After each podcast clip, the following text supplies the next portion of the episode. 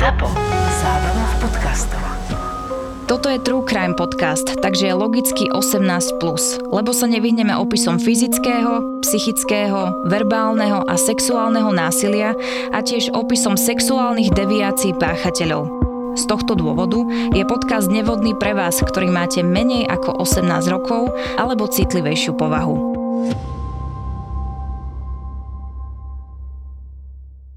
Ticho. Také, že sa vám z neho stiahne hruď. Chceli by ste niečo povedať, ale každé slovo vám prípadá ako stupidné klišé, pretože na toto slova neexistujú. To ticho, ktoré neviete obsiahnuť slovami, vo vás najprv vyvolá súcit. Potom možno plač. Až napokon prerastie do hnevu a zlosti a vtedy sa vám už chce len kričať. Ibaže neviete čo. A tak vás ovládne len to ticho. Hovorí sa, že cesta do pekla je dláždená dobrými úmyslami. Cez to ohlušujúce ticho by ste však najradšej zakričali, že cesta do pekla je dláždená ignorantskou hlúposťou, ktorá zabíja najnevinnejších. Sú príbehy, ktoré preto nechcete rozprávať, ale ste rozprávač. A rozprávači sa snažia svojimi príbehmi napraviť poriadok sveta, lebo len tak sa z nich môžu stať dobrí rozprávači. Aj keby ste najradšej na koniec príbehu spontánne, cez slzy aspoň zašepkali. Je to strašné. Ja keď som spísal námet na túto epizódu, čiže ten taký mm, dokument, kde sú základné fakty, tak som ho označil na začiatku touto vetou a povedz mi, ak to zle chápem tento príbeh. Tento prípad slúži ako varovný príbeh o nebezpečenstvách neregulovaných a nepreverených terapeutických postupov. Áno, súhlasím, v plnom rozsahu. Ja sám som sa takýmito vecami ako psychiatr nikdy nezaoberal. Som celkom rád, že som sa nimi nezaoberal. Nechcem preto k tomu e, hovoriť, ani nie som kompetentný, žiaden zasvetený komentár, ale fakt je jeden, ak to niekto robí kvalifikovanie so zákonnou licenciou, tak nemôžeme proti tomu protestovať, ale laici, neodborníci, diletanti, ktorí sa tomu venujú s pekuniárnou motiváciou kvôli zisku, tak tým samozrejme tých treba v ich počínaní nie zabrzdiť, ale ich z takejto branže odstrániť.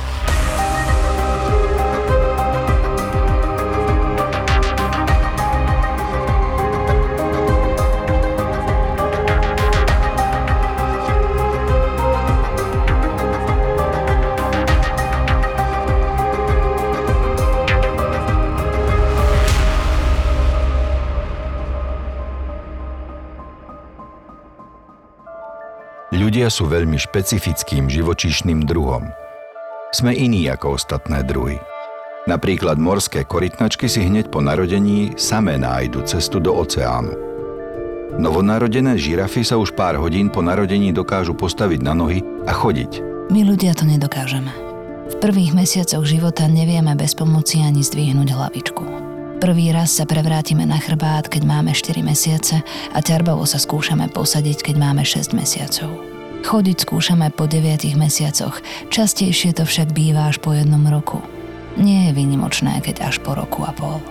Naše deti sú závislé od rodičov alebo svojich pestúnov oveľa, oveľa dlhšie ako mláďata ostatných druhov. Dlhšie detstvo nám okrem prežitia umožní oveľa väčší emocionálny rozvoj a toto obdobie sa stáva nezriedka rozhodujúcim pre zvyšok života a preto, aby sme sa v ňom vybrali správnym smerom. Dieťa potrebuje ochrancu, ktorý postaví jeho záujmy pred tie svoje. V tomto príbehu sa to žiaľ nestalo. Candace Elizabeth Elmore sa narodila devätnásteho novembra tisícdeväťstoosemdesiatdeväť svojej sotva osemnásťročnej matke Angela Marie v Lincolne v Severnej Karolíne. Mama Angela vyrastala v cudzej rodine, bola zverená do pestúnskej opatery. Aj Angelína matka, babička Mary, bola pestúnskym dieťaťom, ktoré sústavne pendlovalo medzi náhradnými rodičmi. Nechodila ešte ani do školy, keď ju matka nechala spolu so sestrou na rohu ulice a ušla. Keď ju našli, viedali so sestrou smetiak. Zvyšok detstva strávila spolu v sedemnástich detských domovoch. Babička malej Candice a potom celý rod akoby neboli schopní vymaniť sa z pokolenia na pokolenie z prekliatia straty vlastných rodičov a museli bojovať o prežitie len u tých náhradných. Príbehov ako je tento sú plné sídliska a detské domovy. Stretávaš sa s podobnými osudami aj vo svojej praxi? Vo svojej forenznej psychiatricko-kriminalistickej praxi sa s nešťastným detstvom ľudí, ktorých duševný stav neskôr posudzujem, stretávam nezriedka. Dalo by sa povedať, že dosť frekventne a že väčšina páchateľov trestnej činnosti majú od detstva nejaké problémy, s ktorými sa nedokážu vyrovnať. Hovorili sme o osude tejto rodiny ako o generačnej kliatbe. Je možné sa z takého niečoho vymaniť?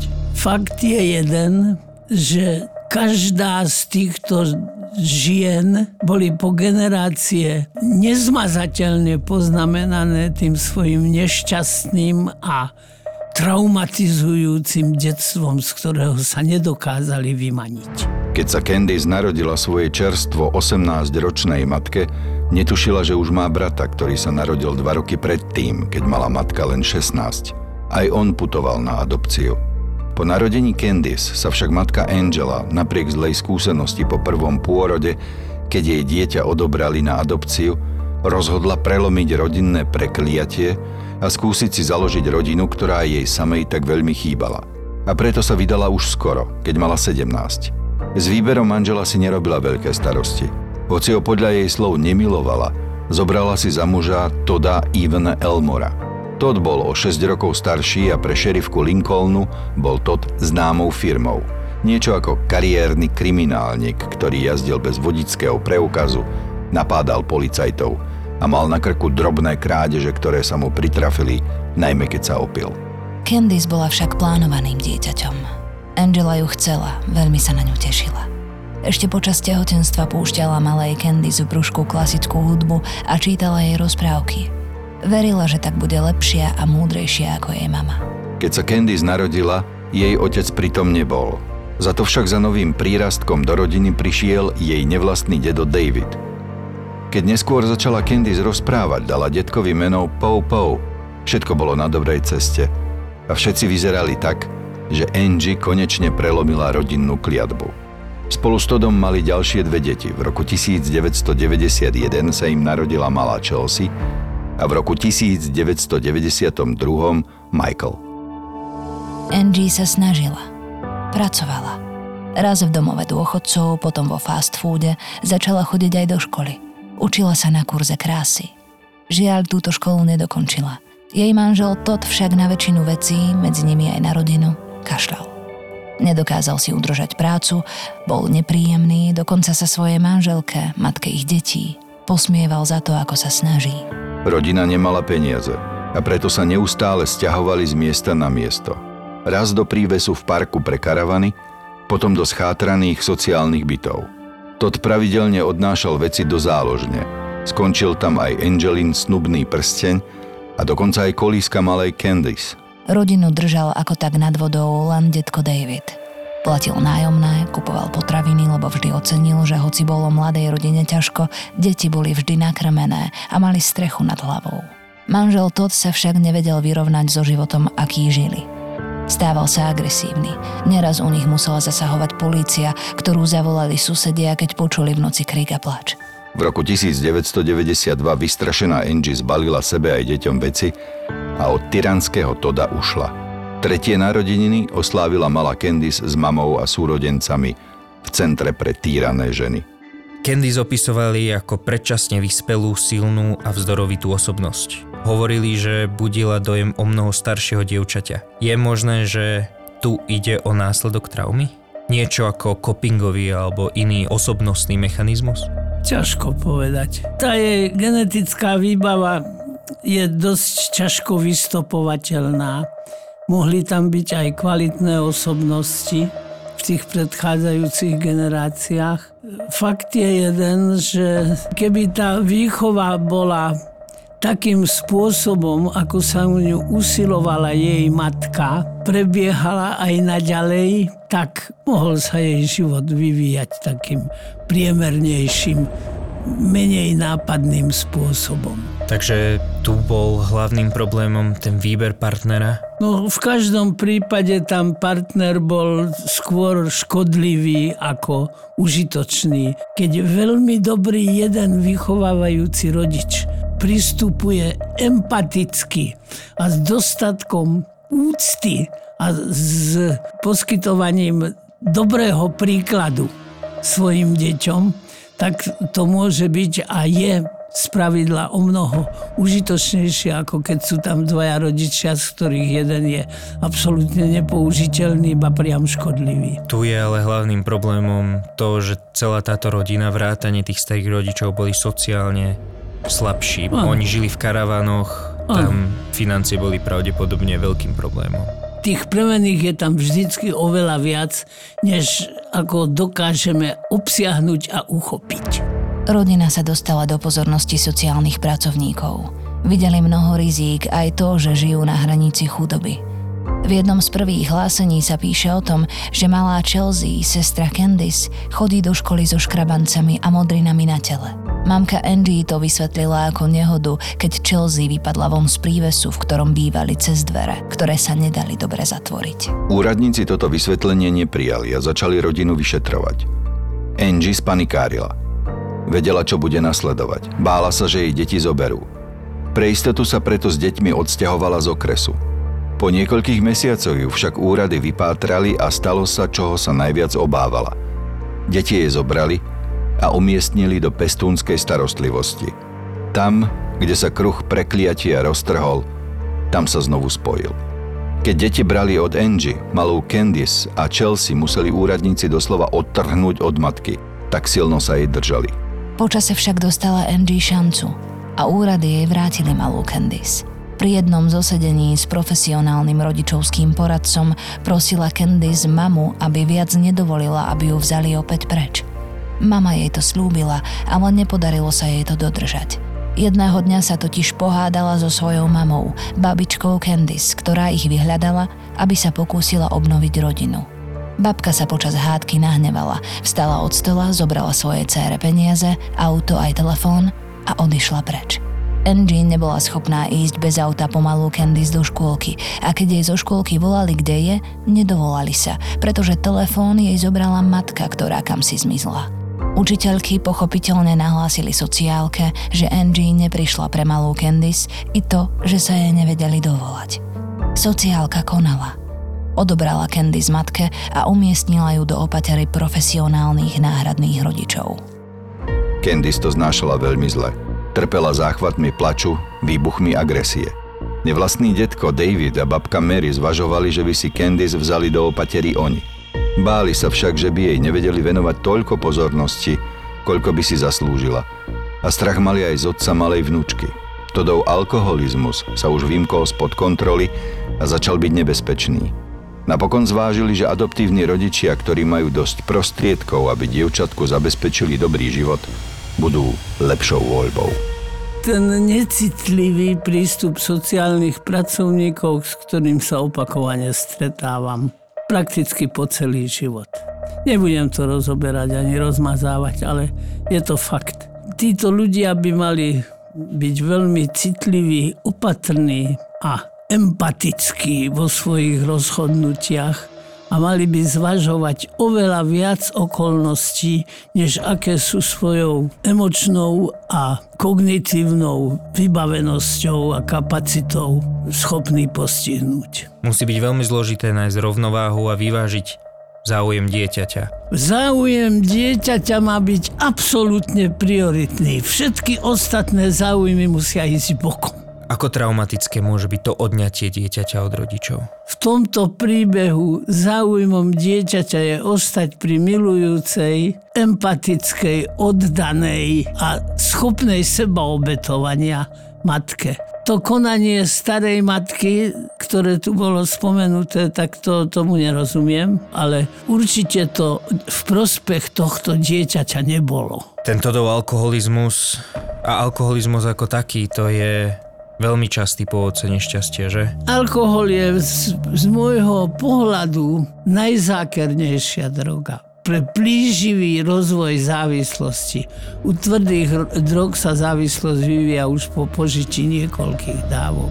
U kanabinoidov som zasa so závislosťou nestretol. Nie všetci psychiatri a adiktológovia budú s týmto mojím názorom súhlasiť. Niektorí určite áno. A alkohol, tam sa závislosť nemusí rozvinúť. A hovoríme o škodlivom užívaní alebo o abúze, čiže zneužívaní. Takéhoto sa dopúšťam po celý život aj ja, priznávam sa.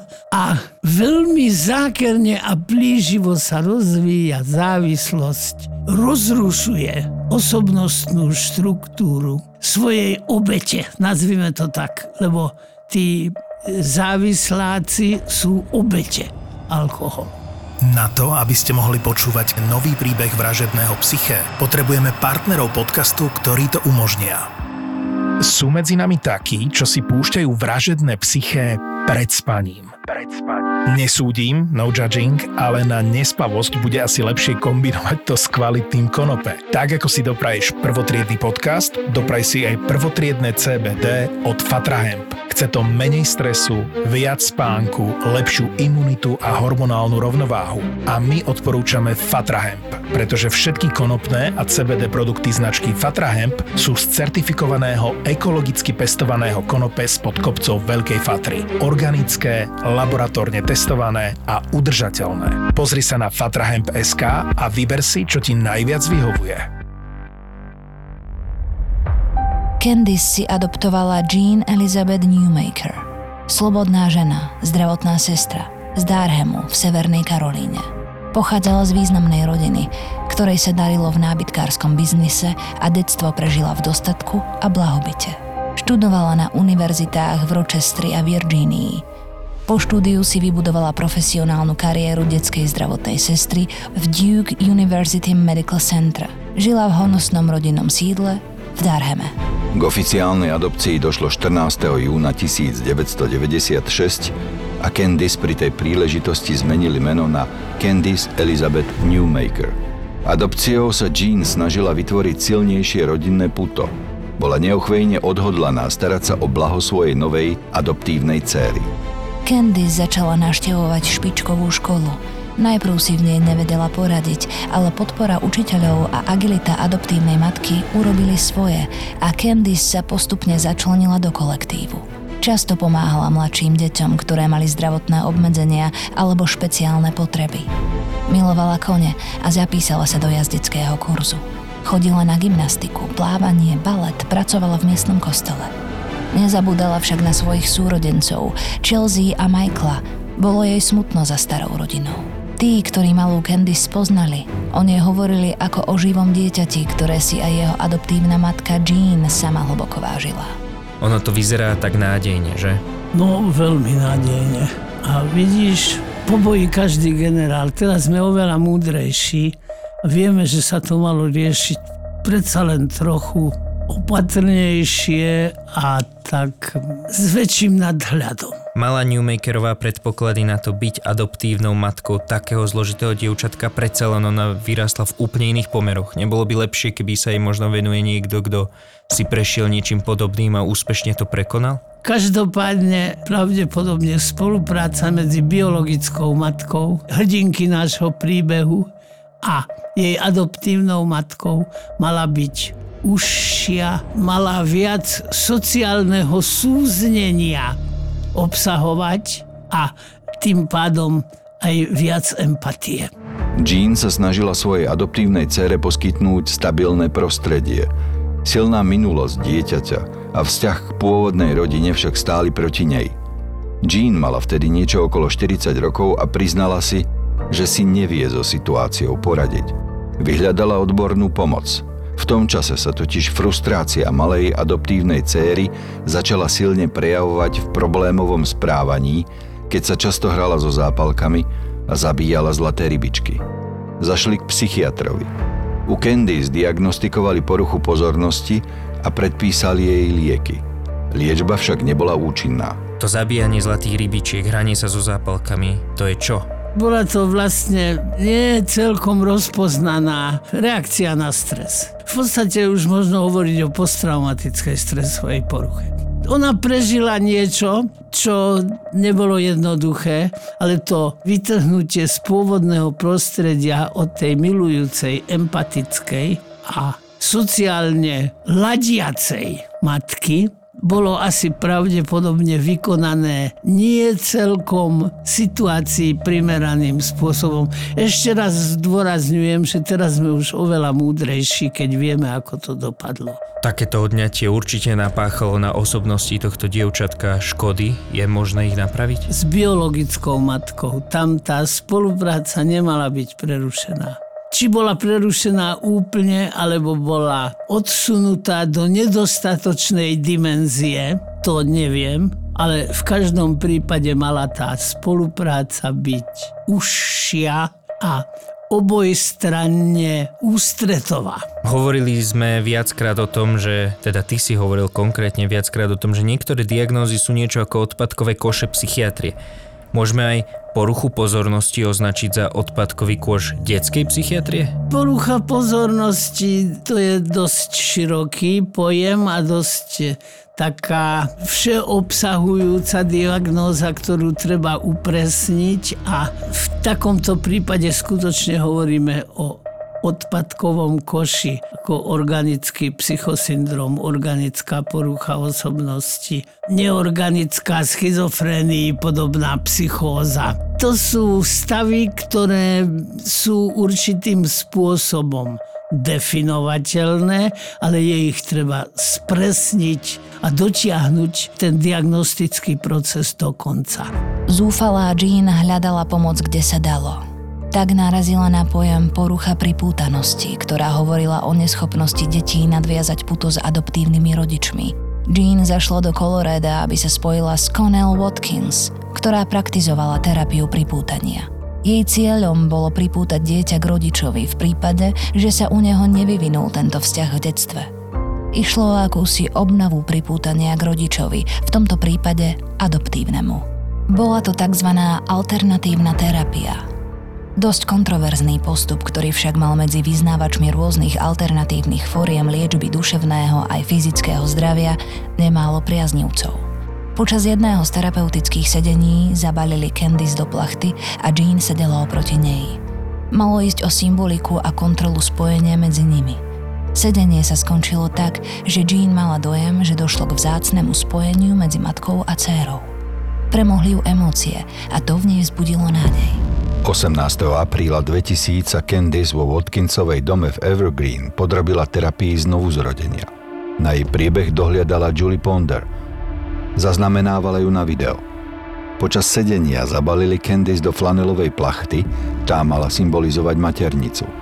Žiadali od nej, aby sa z plachty prebojovala sama von.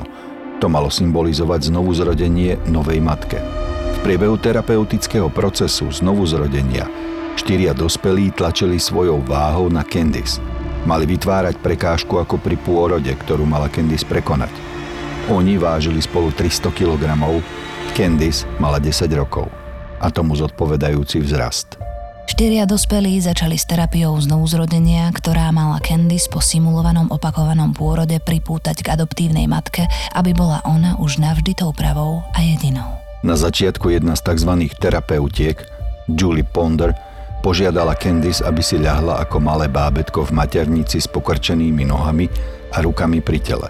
Keď zaviazali flanelové prestieradlo a zahádzali dievčatko vankúšmi, zhruba po jeden a pol minúte sa Julie Ponder pýtala Candice, či si vie spomenúť, na čo myslela, keď bola pri svojom prvom narodení v maternici.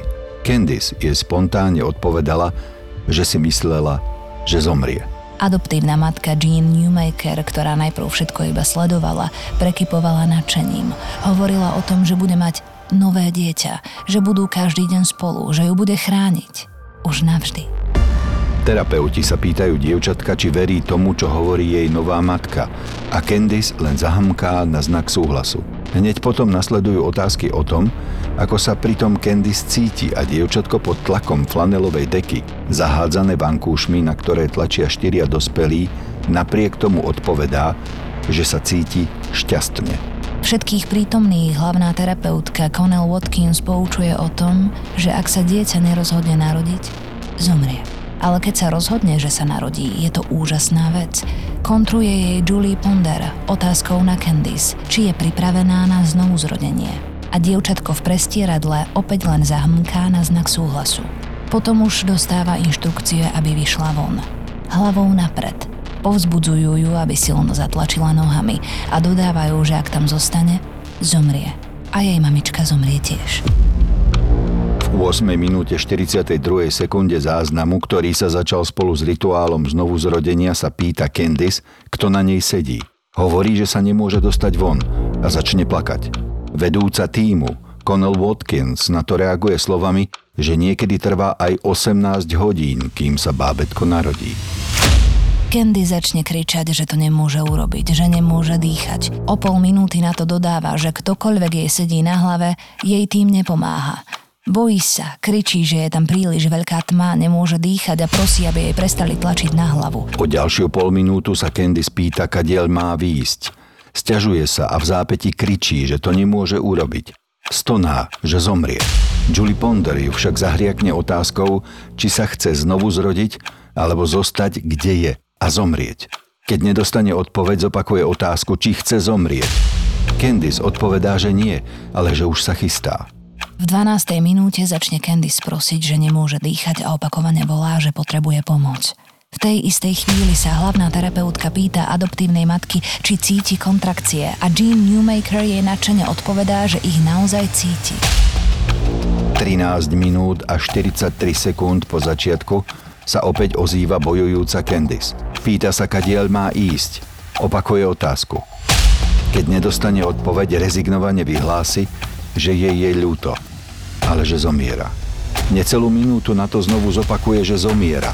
Keď nepríde odpoveď ani teraz, skríkne, že zomrie, a minútu na to opäť rezignovane povie, že už chce zomrieť. O pol minúty na to sa však ozve Candace opäť a žiada o trochu kyslíka. Pýta sa všetkých, či naozaj chcú, aby zomrela. Julie Ponder jej na to súhlasne zahmnká a dodá, že spokojne môže zomrieť hoci aj hneď. Candace ticho odpovedá slovami: dobre, som mŕtva. Ozve sa vedúca Connell Watkins úvahou o tom, že nie je vždy ľahké žiť. Že treba byť naozaj silný, aby sme žili. Žili ľudský život. Po sedemnástich minútach sa opäť ozve Candace s tým, že jej je zle, aby z nej zliezli. Rozhorčenie ich žiada, aby už vypadli, že nevie, ako sa má dostať von. Tlak všetkých štyroch dospelých na dievčatko však nepoľavuje a Watkins dodáva ďalšiu úvahu o tom, nech si len Candace ide a zomrie. Že je to jednoduchšie, pretože narodiť sa, to si vyžaduje veľa odvahy. Po osemnástich minútach Candace pripomína vedúcej terapeutke, že jej slúbila dať kyslík.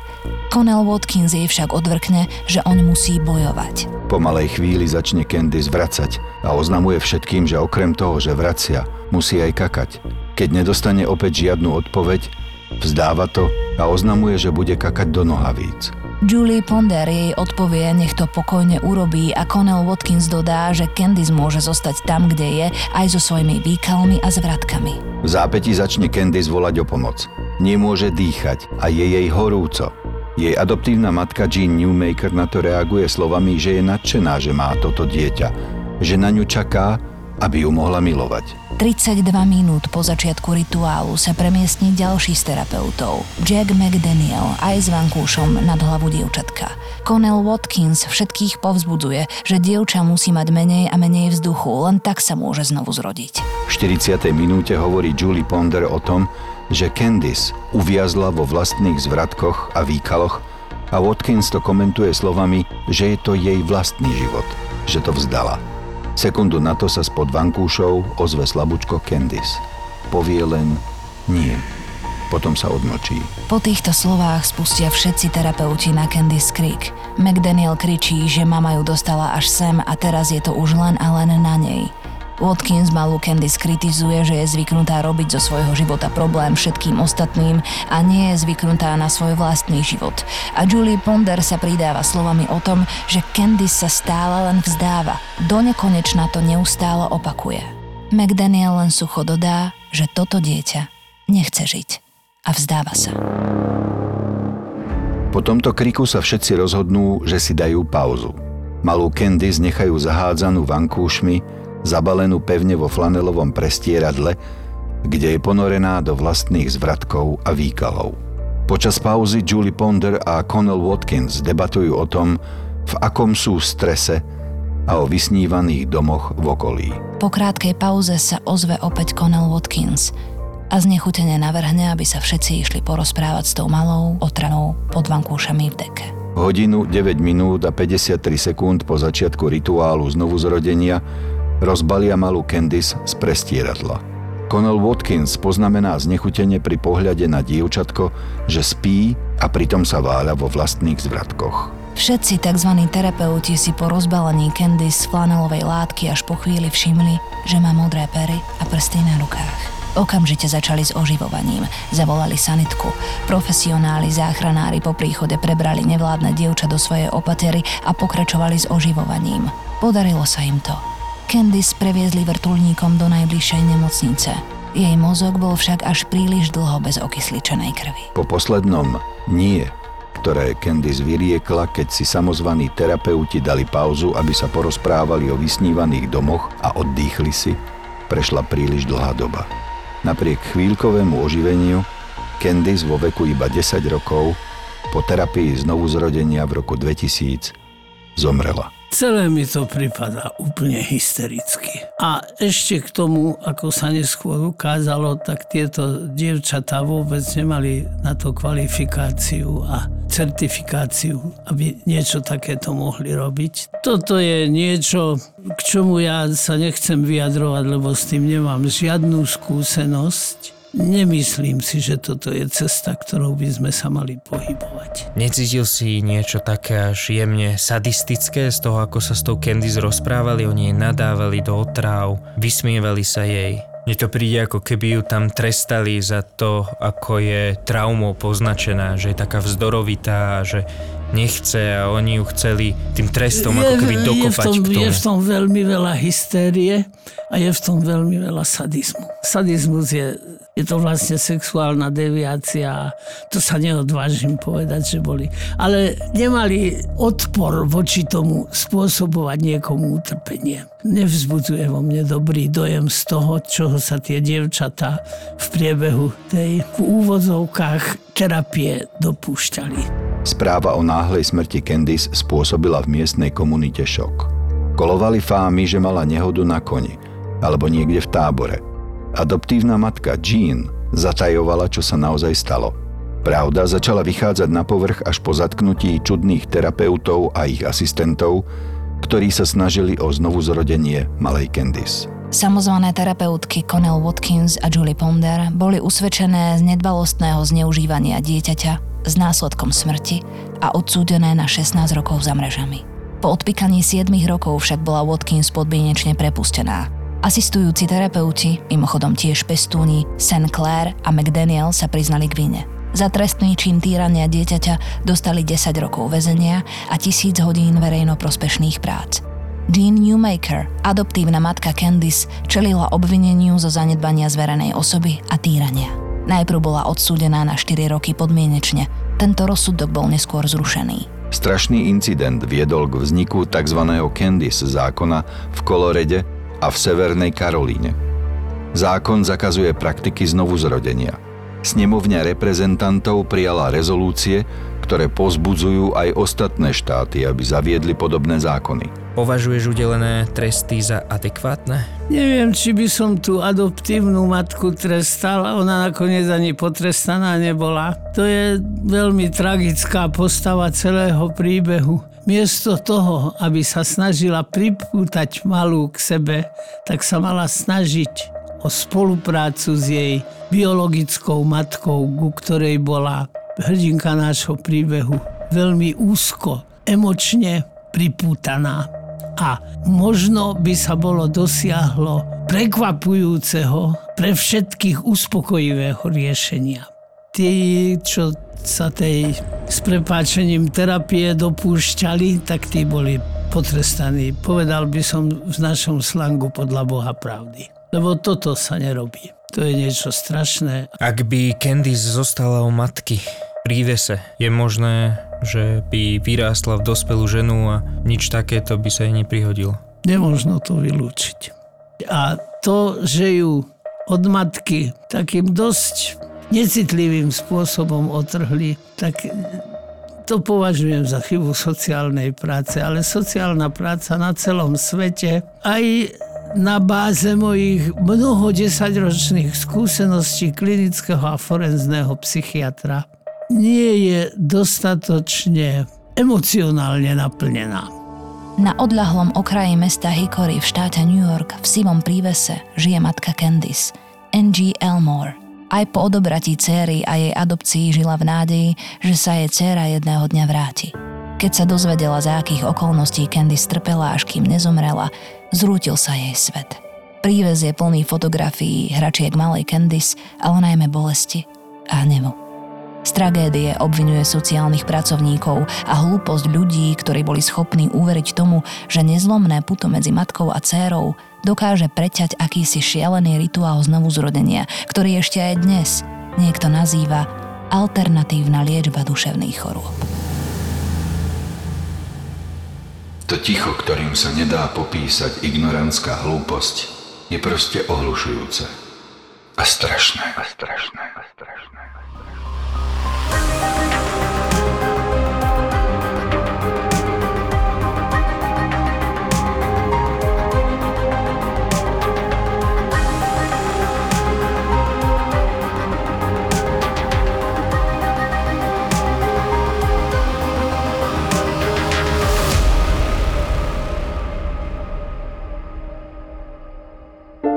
Napísal všetky epizódy Vražedného psyche. Vražedného psyche. Smrť v nich opísal na sto spôsobov. Každá z nich sa ho dotkla. Pred niekoľkými rokmi ho však smrť zasiahla dvakrát tak, že ho takmer zlomila. Tie dva prípady nikdy vo Vražednom psyche neopísal a ani nikdy neopíše. Smrť malého dievčatka a jej otca rozdelila Slovensko. Nikto nedokázal pochopiť, ako sa môže stať, že otec zabudne na svoju dcéru v aute. A ani ja. Kým som s tým otcom a jeho manželkou neprežil všetko doslova, ako v priamom prenose. Ten otec bol totiž jeho najbližší priateľ a on sa s ním predtým kamarátil desiatky rokov. Veselých, bláznivých. A potom prišla tragédia. Najprv céry a neskôr jej otca. Môj život s Jojom je strhujúca kniha plná smiechu aj slz, ktorú napísal Dušan Budzák, autor literárnej predlohy podcastov Vražedné psyché. Ohurujúce svedectvo o tom, ako sa každému z nás môže stať, že zabudneme na svoj najväčší poklad napriek tomu, že ho nesmierne milujeme. Ale nenechajte sa pomýliť. Hoci v knihe opisujem smrť, je plná aj smiechu a radosti. Je v podstate ako náš život. Plná úsmevu aj slz. Alebo ako znie podtitul knihy. Aj tie najväčšie tragédie majú svoj šťastný začiatok. Knihu Môj život s Jojom dostanete v každom kamennom knihkupectve aj knižných e-shopoch, no a link na jeden taký sme vám nechali v popise tejto epizódy. Ahoj, tu Richard Mažonas, moderátor Vražedného psyche. Dobrý deň, som doktor Svetozar Droba, forenzný psychiater a poradná časť podcastu Vražedné psyche. Naplno sme rozbehli náš profil na novej aplikácii Talldog, kde nás môžete podporiť zakúpením členstva. A čo za to dostanete? Exkluzívny prístup k obsahu, ktorý sme pre vás pripravili. Môžete sa tešiť na úvod do forenznej psychiatrie, kde vysvetľujem základné pojmy, ktoré by mal poznať každý, kto sa zaujíma o túto tému. Taktiež sa môžete ponoriť do investigatívnej dokumentárnej videosérie, kde hľadám odpoveď na otázku, čo sa stalo s obľúbeným internetovým zabávačom Dušanom Gogom. A to nie je všetko. Každý týždeň budete mať prístup k našej debate na kávičke s psychiatrom, kde s Richardom preberáme tri zaujímavé témy zo sveta true crime, histórie, psychiatrie a filozofie. Je to tiež priestor pre vaše otázky, ktoré radi zodpovieme. A ako bonus dostanete aj extra nahrávky z našich rozhovorov k jednotlivým prípadom, ktoré sa do finálnej podoby epizódy nakoniec nedostali. Vaša podpora nám umožní prinášať vám ešte viac fascinujúceho obsahu. Pridajte sa k nám na Talldog a staňte sa súčasťou našej komunity. Link nájdete v popise epizódy. Ďakujeme. Ďakujeme. Zábava v podcastoch.